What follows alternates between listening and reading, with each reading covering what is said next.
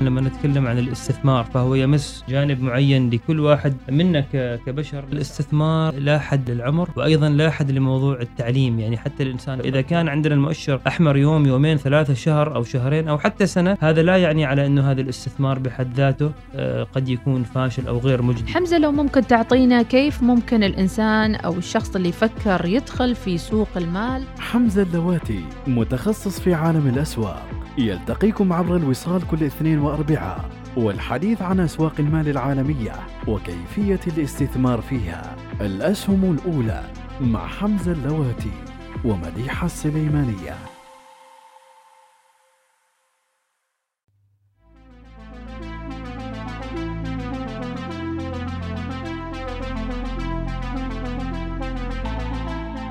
نرحب فيكم متابعينا وبسم الله نبدأ وياكم حلقة جديدة من حلقات الأسهم الأولى بودكاست عن المال والاقتصاد وأيضا التداول والاستثمار في البورصات. الأسهم الأولى يأتيكم كل يوم اثنين وأربعاء الساعة الواحدة ظهرا عبر ترددات إذاعة الوصال في كل المحافظات والولايات العمانية وأيضا عبر تطبيق الوصال آه، على الأندرويد وأيضا وعلى الآيفون.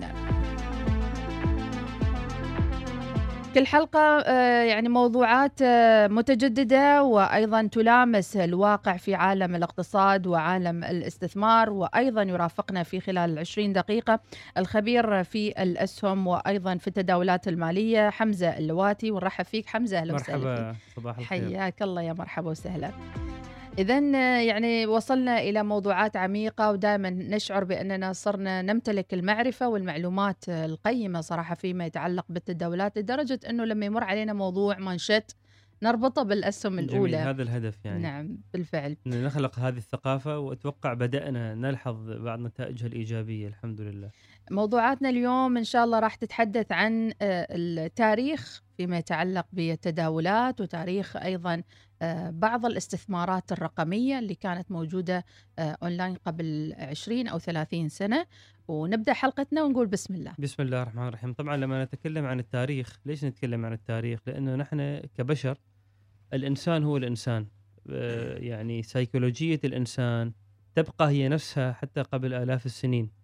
تتغير المعطيات تتغير العوامل تتغير طرق العيش للإنسان ولكن تبقى السيكولوجية هي نفسها. وتبقى العوامل المؤسسة لي حتى الأسواق العالمية للبورصات هي نفسها العوامل المؤثرة عليها المؤثرة على تقييمات الشركات. باختلافات طفيفة تتغير مع العصر والزمان.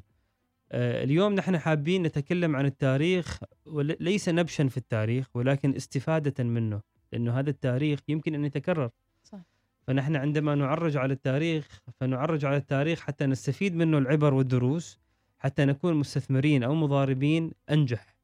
ولا نكرر الأخطاء لأنه المستثمر الناجح يستفيد من آه التجارب السابقة بأخطائها وبنجاحاتها ويبني عليها لكي يواصل مشوار استثماراته. المستثمر الناجح ليس هو ذاك المستثمر الذي يقول إنه الحين نحن في 2021 ليش أنا أقرأ تاريخ أسواق البورصة؟ الزمان انتهى الآن نحن في عصر ال cryptocurrency أو عصر ال NFT أو عصر كل هذه العوالم الجديدة الرقمية فما لازم. لا بالعكس نحن اليوم بنذكر في هذه الحلقة أهمية قراءة التاريخ والاستفادة منه حتى ما آه، نكرر نفس الأخطاء ونقع في نفس الفخ. هل كان هناك عملة رقمية في ذاك الوقت ما كانت عملات رقمي؟ رقمية ولكن أنا يعني اللي بتكلم عنه أيامها في الحقبة التاريخية من العام 1995 إلى العام 2000 في هذه الحقبة الزمنية يا أصدقاء بدأت فقاعة يسموها فقاعة الدوت كوم. أيامها في 1995 بدأت بدأ موضوع بدايات عصر الإنترنت. وكان الموضوع موضوع مثير لكثير من الناس سواء كانوا مستثمرين سواء كانوا تجار أو كانوا حتى ناس عاديين مستهلكين. فمع الإنترنت هو كان هذا الشيء الذي غير وجه البشرية وحياة البشرية. أصبح التواصل أسهل بدلا من البريد العادي أصبح البريد الإلكتروني. بدأت معنا شركات مثل ياهو كانت هي أبرز شركة في موضوع محركات البحث وحتى في موضوع الإيميلات. نعم. وأيضا ياهو كانت من الشركات الرائدة في موضوع حتى حجز الفنادق وحتى في موضوع معرفة تذاكر السفر. يعني كانت ياهو نشوف فيها كل اللي الحين نشوفه في شركات متعددة. يعني ياهو كان فيها Booking dot com ياهو كان فيها الجوجل من ناحية المحركات البحث. ياهو كانت فيها الأخبار مم. ياهو كانت فيها معرفة الطقس ياهو كانت كان موقع جامع يعني يعني الواحد فعلا لما يرجع بالتاريخ لياهو ويتذكر كيف كنا مرتبطين فيه في حياتنا الإيميلات. يقول يعني كيف العمالقة أحيانا يزولون أو تنتهي حضارتهم بسبب أخطاء أو عدم تجديد صحيح، نفسهم صحيح. يعني فهذا كان مثال وبعدين كل الشركات يعني تحمست وكل حد أي شركة تعمل لها موقع إلكتروني تحاول تروج بضاعته من خلالها. كان مصطلح جديد عند البشرية على إنك أنت ما لازم يكون عندك مثلا مكتب أو مقر. بإمكانك إنك تعمل موقع افتراضي www.com وعن طريق هذا الموقع الافتراضي إنك أنت تروج لسلعتك إنك تبيع سلعتك. حتى أمازون ظهرت خلال تلك. الحقبة. اي بي مثلا موقع مشهور ظهر خلال تلك الحقبة. وبدأت أمازون مثلا في بيع الأفلام وأشرطة الأفلام وبيع الكتب. كذلك اي بي كان في مثل مزادات لبيع ال- الحاجيات سواء المستعملة أو الجديدة. في كل ما يرتبط بسوق الاستهلاك.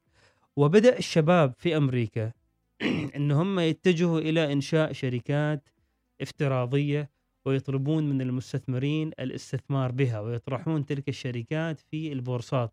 طبعا بورصة ناسداك اللي هي بورصة الشركات التقنية آه، سمحت لهم سمحت لهم المجال بطرح أسهمهم كاكتتاب عام وجمع الاستثمارات من الناس بشرط أن تكون هالمواقع على dot com على معرفات يعني dot com. dot com أو dot net يعني. بشكل عام شركات آه، يعني على الواقع الافتراضي طبعا نحن ك- كوطن عربي كنا بعيدين عنها أيامها نحن كنا مجرد نراقب وكنا ربما يعني بدايات الإنترنت لكن ما كنا نحن مثل ما نقول مرتبطين involved من ناحية الاستثمار المباشر من قبل حكوماتنا أو اقتصاداتنا صح. فطبعا اللي صار يا أم أحمد كل واحد كان يكلم يعني الآخر زميله في الأسواق آه، في المدارس في المطاعم. إذا عندك فلوس حطها في شركات ال dot com. مم. إذا عندك مبلغ إضافي حطه في dot com. هذا لأنه ويش؟ شافوا على إنه الشركات صار تقييمها خرافي. يعني أنت مثلا شركة سعر سهمها 10 فجأة يروح 20 أو يروح 30 فشافوا على إن الموضوع أنت تضاعف المبلغ اللي اللي تضعه خلال خلال فترة قصيرة إلى 300% أو إلى 200% أو 400% مم. هذا يوازي اليوم إيش في تاريخنا اليوم؟ ال dot com ماذا يقابله في عالمنا الواقع اليوم في أشياء كثيرة تقابله في عالمنا من بينها ال cryptocurrency اللي بنذكره في المحور الثاني. okay. فصار كل حد آه، يثق بهذه ال- ال- ال- الشركات الإنترنت بدون التمحص فيها بدون على إنه يدرك هل هذه الشركة فعلا تحقق أرباح ولا هي فقط لأنه يعني دوت كوم فخلاص مم. صارت الناس حتى يقول لك ال- ال- سواء الفاهم في الأمور المالية واللي ما فاهم حتى المزارع اللي كان يزرع في أمريكا اللي هو ما له علاقة في الأمور المالية أو المربي للماشية اللي ما يعرف شيء كان هو أيضا يقول أنا آخذ أرباحي من الزراعة من الماشيه أحطها في ال dot com. بفعل هذا التدفق النقدي الكبير انتعش السوق طبعا. نعم. آه، وصل ناسداك في عام 2000 إلى قمته. وصل إلى تقريبا 5000 وكذا نقطة تقريبا. طبعا هذا كان ال peak ل- لناسداك. مم. وشركات مثل أمازون أيامها وصلت إلى 100 دولار. فوص... أيامها كانت 100 دولار لأمازون تعتبر يعني قيمة شيء جدا ضخم. غالية جدا آه، يعني overvalued شركات كثيرة ارتفعت أسعارها بشكل جنوني. لما ارتفعت أسعارها بهذا الشكل الجنوني طبيعة الإنسان لأنه ال- الواحد يجلس مع ثاني مع صديقه صديقه ويش يقول له؟ يقول له لا لا ترى هذه شركات إنترنت هذه هذه وجدت لتبقى هذه لن تنتهي. حط فلوسك حتى لو 100 100 ما رخيص هذا ال 100 ترى بكرة تصير 200 هذا ال 50 بكرة تصير وهكذا طبيعة الإنسان تعرف الإنسان دائما يطمع يعني في. عنده طمع وهذه طبيعة المستثمرين الصغار البنوك الكبيرة والشركات المؤسسات الاستثمارية هي تبحث هي تقرأ عن الفالويشن عن القيمة الحقيقية للسهم. ولكن صغار المستثمرين هي هم خلف الأخبار وخلف القيل والقال. إلى أن جاءت ساعة الحقيقة وساعة الصفر آه، وهذه الفقاعة انفجرت. طبعا أنت لما تكون داخل الفقاعة الفقاعة هذه تكون شفافة فأنت ما تكون تعرف إن أنت داخل فقاعة أنت تعيش وهم.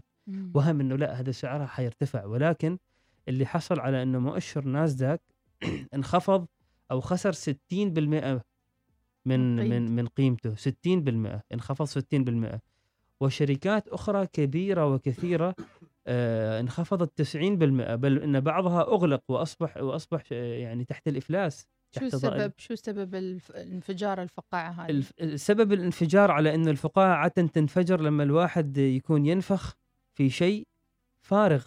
فلذلك ما في أي كتلة تحميه ما في أي وزن لذلك تنفجر. نعم. فمثلا أنا أذكر مثال شركة مثل كانت معروفة أيامها شركة Pets شركة Pets dot com هذه كانت شركة تبيع آه، يعني طبعا الحيوانات الأليفة اللي هي تربى في المنازل وأيضا تبيع مستلزماتها طعامها وغيرها. هذه الشركة يعني أخذت قيمتها بالارتفاع بشكل كبير بشكل كبير جدا. بدأ التداول ب 11 وصلت ل 14 ولكنها لم تك... لم تكن تحقق أرباح لم تكن تحقق مبيعات اللي مفروض أنها تحققها وحتى ما في كان نمو في مبيعاتها.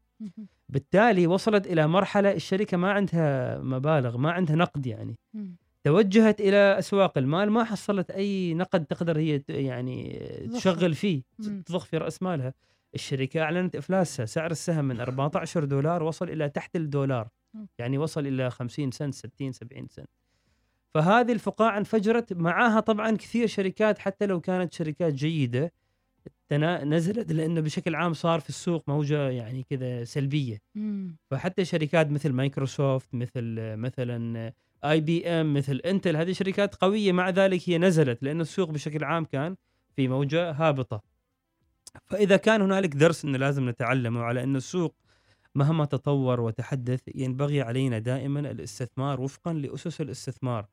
يعني المستثمرين اللي كانوا يستثمروا في عام 2000 1995 ل 2000 صغار المستثمرين لا كانوا يسألوا عن الأرباح لا عن المبيعات لا عن الهامش الربحي ولا عن مكر الربحيه أو ما يسمى البي اي ما كانوا يبحثوا لهذه المؤشرات الحسابية المالية لكل شركة. فقط يستثمروا فيها مثلا شافوا على أنه شركة معينة ال CEO مالها شخص معروف عنده علاقات معينة رئيس سابق إلى آخر كذا قالوا خلاص هذه الشركة حتنجح والسمعة ومثل ما قلت القيل والقال في في المحيط فقط في ذلك يعني الوقت. اهتموا بالقشور اهتموا إنه مثلا هذه الشركة مؤسسها هذا الشخص.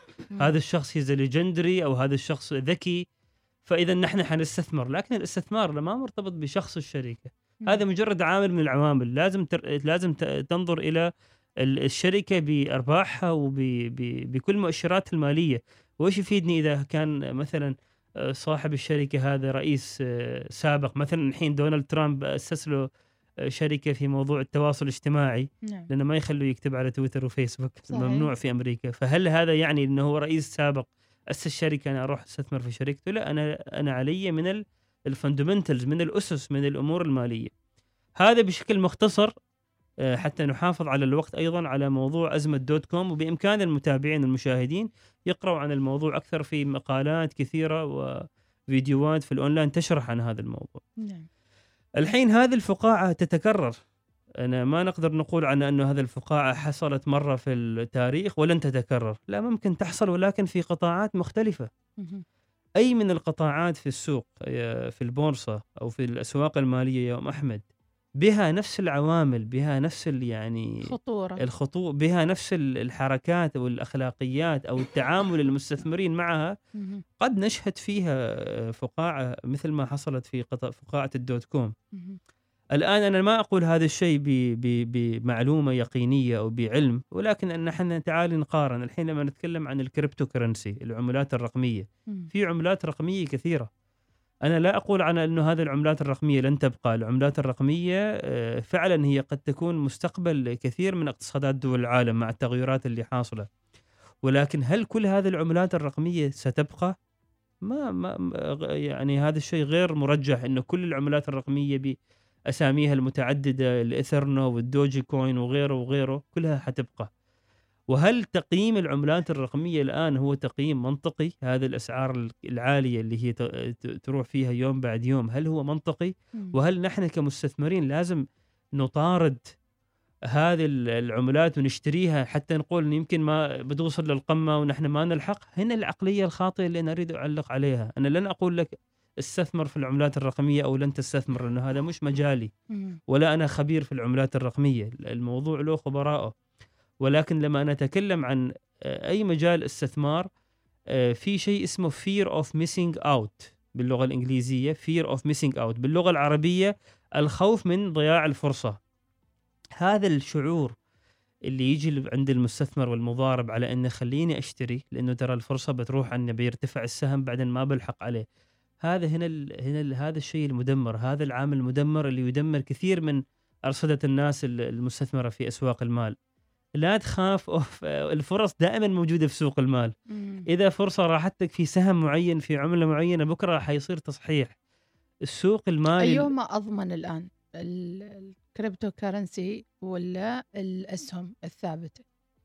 والله الأسهم القوية للشركات القوية اللي هي أثبتت نجاحها طبعا أضمن يعني. نتكلم عن موضوع الأمان مم. عن موضوع ال ال ال الفاليو طبعا هذه الأسهم أثبتت نجاحها أسهم قوية أسهم ذات قيمة أرباحها في تزايد مبيعات تزايد ولكن لا يمنع الإنسان أيضا يتعرف على عالم العملات الرقمية. لا يمنع هذا الشيء ولكن ال- الحذر إنه لا تتكرر فقاعة ولا نكون نحن داخل الفقاعة. لازم نحن ننتظر الوقت المناسب لشراء أي أصل مالي في السوق سواء كانت عملة أو كان سهم؟ ما هي أكبر المخاوف بالنسبة للعملة الرقمية؟ ما هي أكبر المخاوف؟ مع إعلان البنك المركزي في سلطنة عمان عن احتمالية التوجه إلى العملة الرقمية وهذا ما أعلنته العديد من بنوك المركزية في الخليج. والله في مخاوف كثيرة بالعملة الرقمية ال ال ال ال ال من من من أبرزها عدم وجود جهة واضحة معروفة اللي هي تتحكم بالعملة الرقمية هذا أولا. ثانيا إذا كانت الاقتصاديات الكبيرة ترفض هذه العملة الرقمية فما هي ستكون حظوظها في المستقبل؟ ثالثا اللي هو أصعب شيء اللي الحين ما حد يقدر يجيب على هذا السؤال كيفية تقييم القيمة العادلة للعملة؟ هذه العملة كيف نقيم قيمتها العادلة؟ على أي صح. أساس؟ صحيح. فلذلك آه، أنا لست ضد الاستثمار في العملات الرقمية ولا أنا مع الاستثمار لأنه هذا الموضوع أنا لست مطلعا فيه ولست خبيرا فيه. ولكني أقول بشكل عام إن الفقاعات ممكن تتكرر سواء في العملات الرقمية أو في الأسهم. طيب حتى في الأسهم يعني أم أحمد على. سبيل المثال هبت ال... هبت أسهم ال- ال- السيارات الكهربائية الاي في مم. سهم كان مثلا 10 وصل آه، 60 ترى هذه لن تدوم يعني. وإذا مثلا سهم أنت اشتريته على 10 وصل ل 60 برافو جيد حققت ربح جيد ولكن تجي تشتري السهم على 60 اللي هي قيمة جدا مثلا مرتفعة أو على 50 مم. ظنا منك إنه حيوصل ل 100 ما. بالضرورة أنت اذهب واقرأ من المؤشرات المالية للشركة يعني. فهذه الفقاعات تتكرر وحتحصل نحن واجبنا أن نوعي الناس نقول على أنه لا تستثمروا لا تكونوا داخل هذه الفقاعة سواء كانت في الكريبتو أو كانت حتى في الأسهم في أي قطاع من القطاعات. آه الاستثمار لا يكون على بناء عاطفي أو على أنه صديقي خبرني أو فلان شفته.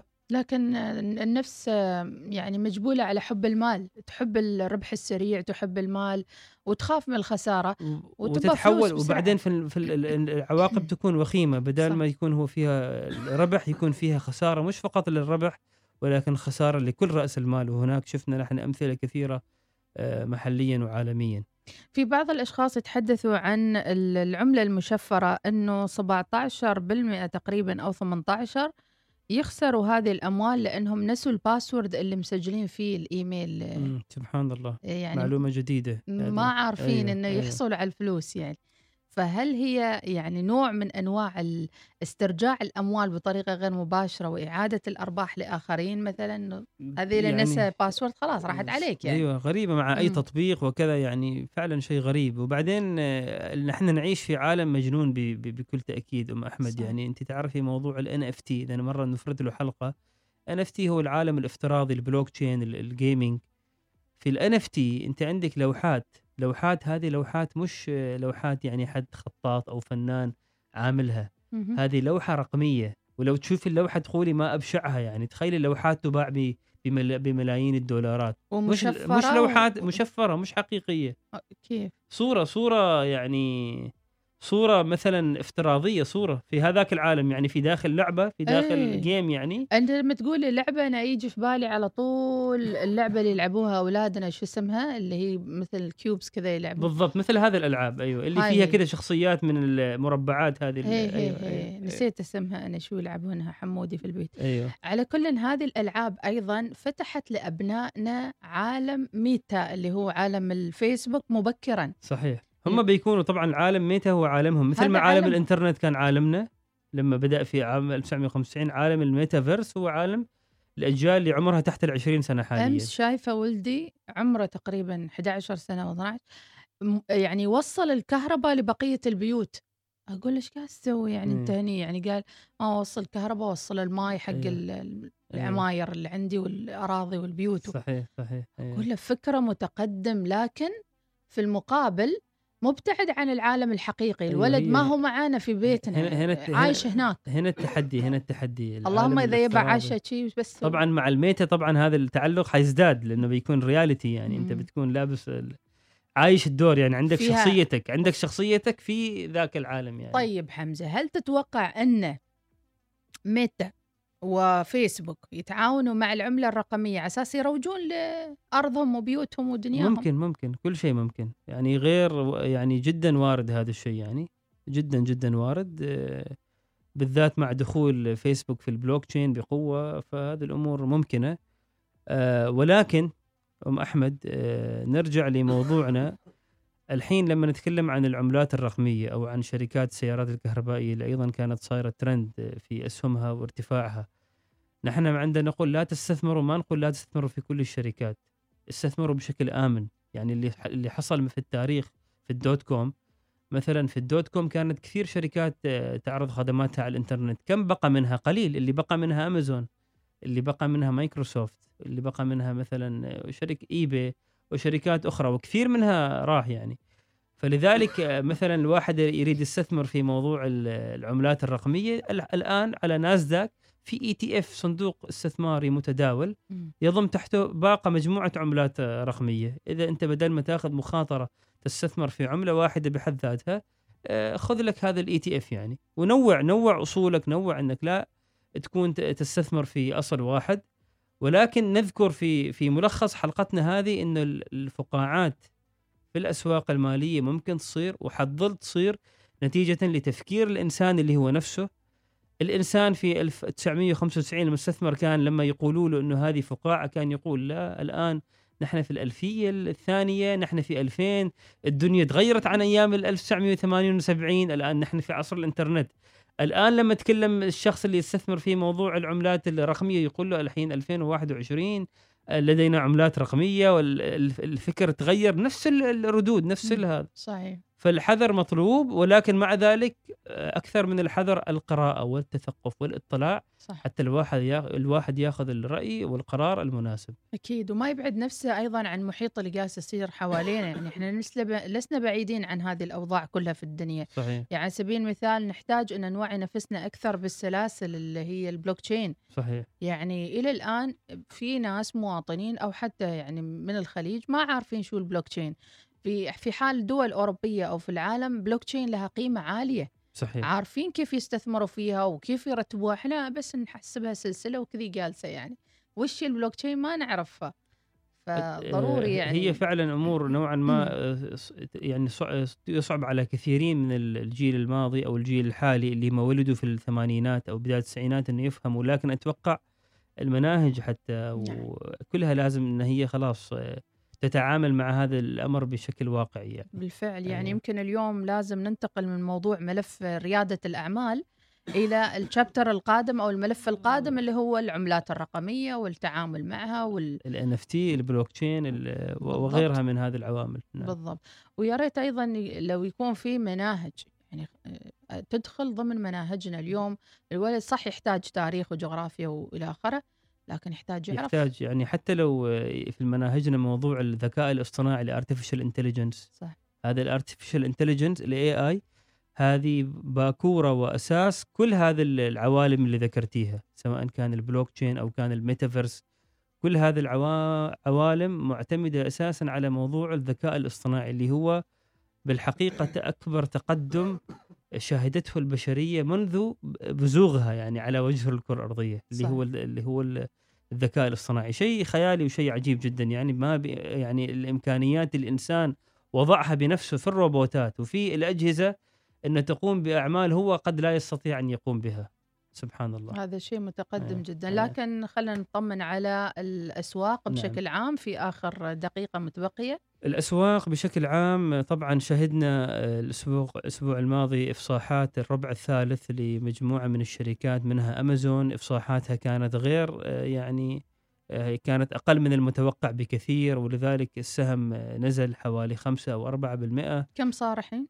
الآن تقريبا 3300 هذا الحدود أو 3200 وشيء. سهم الواحد أمازون؟ نعم. ما شاء الله. كان واصل 3400 قبل earning فيسبوك شهدنا له ارتفاع آه، بعد وصوله إلى 312 أغلق أغلق تقريبا على 323 حلو. ونتمنى نأمل حسب ال chart اللي نشوفه على إنه يواصل ارتفاعه حتى لو بيكون في تذبذب لكن يواصل ارتفاعه إلى minimum 340 345 ممتاز. آه سهم شركة ابل أيضا هبط بفعل آه يعني نتائج أقل من المتوقع من ناحية الربحية وأيضا بسبب مخاوف من آه ذكرتها شركة أبل في موضوع ال supply chain في موضوع إنه هي تقدر أن آه، تشتري بعض الالتزامات بعض المواد والعناصر الرئيسية في تصنيعها للأجهزة. آه هذا الأسبوع عندنا أيضا إفصاحات مالية لشركات كبيرة في مجال النفط. عندنا مثلا أوكسي عندهم إفصاحات يوم الخميس عندنا بنترست تفصح يوم الخميس. اليوم عندنا إفصاحات أيضا فهذا الأسبوع أيضا مليء بإفصاح شركات آه، كثيرة آه تفصح عن نتائجها المالية. الأسواق بشكل عام كانت صاعدة سواء كان مؤشر ال S&P أو الناسداك أو الداو جونز بعد هذا الصعود الكبير لا لابد انه نتوقع خلال الأسابيع القادمة ما نعرف متى وما نقدر نوقت ولكن لابد أن نتوقع حركة تصحيحية بسيطة ورجوع الأسواق إلى نوع من الهدوء ونوع من الانخفاض البسيط قبل أن تواصل حركتها لأعلى. هذا بشكل مختصر حاولت خلال دقيقتين ألخص لك الأسواق المالية ما قصرت. هذا يحمسنا أكثر نتابع مؤشرات الأسهم عبر المواقع اللي تكلمنا عنها سابقا. شكرا لك حمزة. يوم الأربعاء موعد جديد مع بودكاست الأسهم الأولى عبر الإذاعة الأولى الوصال. يأتيكم كل يوم اثنين وأربعاء بأكيد آه، الساعة الواحدة ظهرا. أشكر في المتابعة وإدارة المرئيات عبد الواحد الحمداني. شكرا مني أنا مديحة سليمانية. وحمز اللواتي. كل التوفيق إن شاء الله.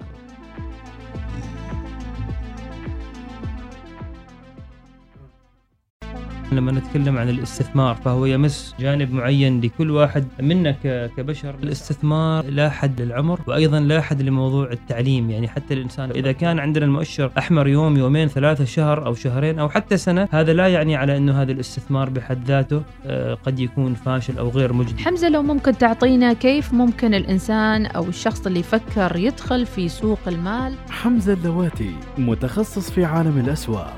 يلتقيكم عبر الوصال كل اثنين واربعاء والحديث عن أسواق المال العالمية وكيفية الاستثمار فيها. الأسهم الأولى مع حمزة اللواتي ومديحة السليمانية.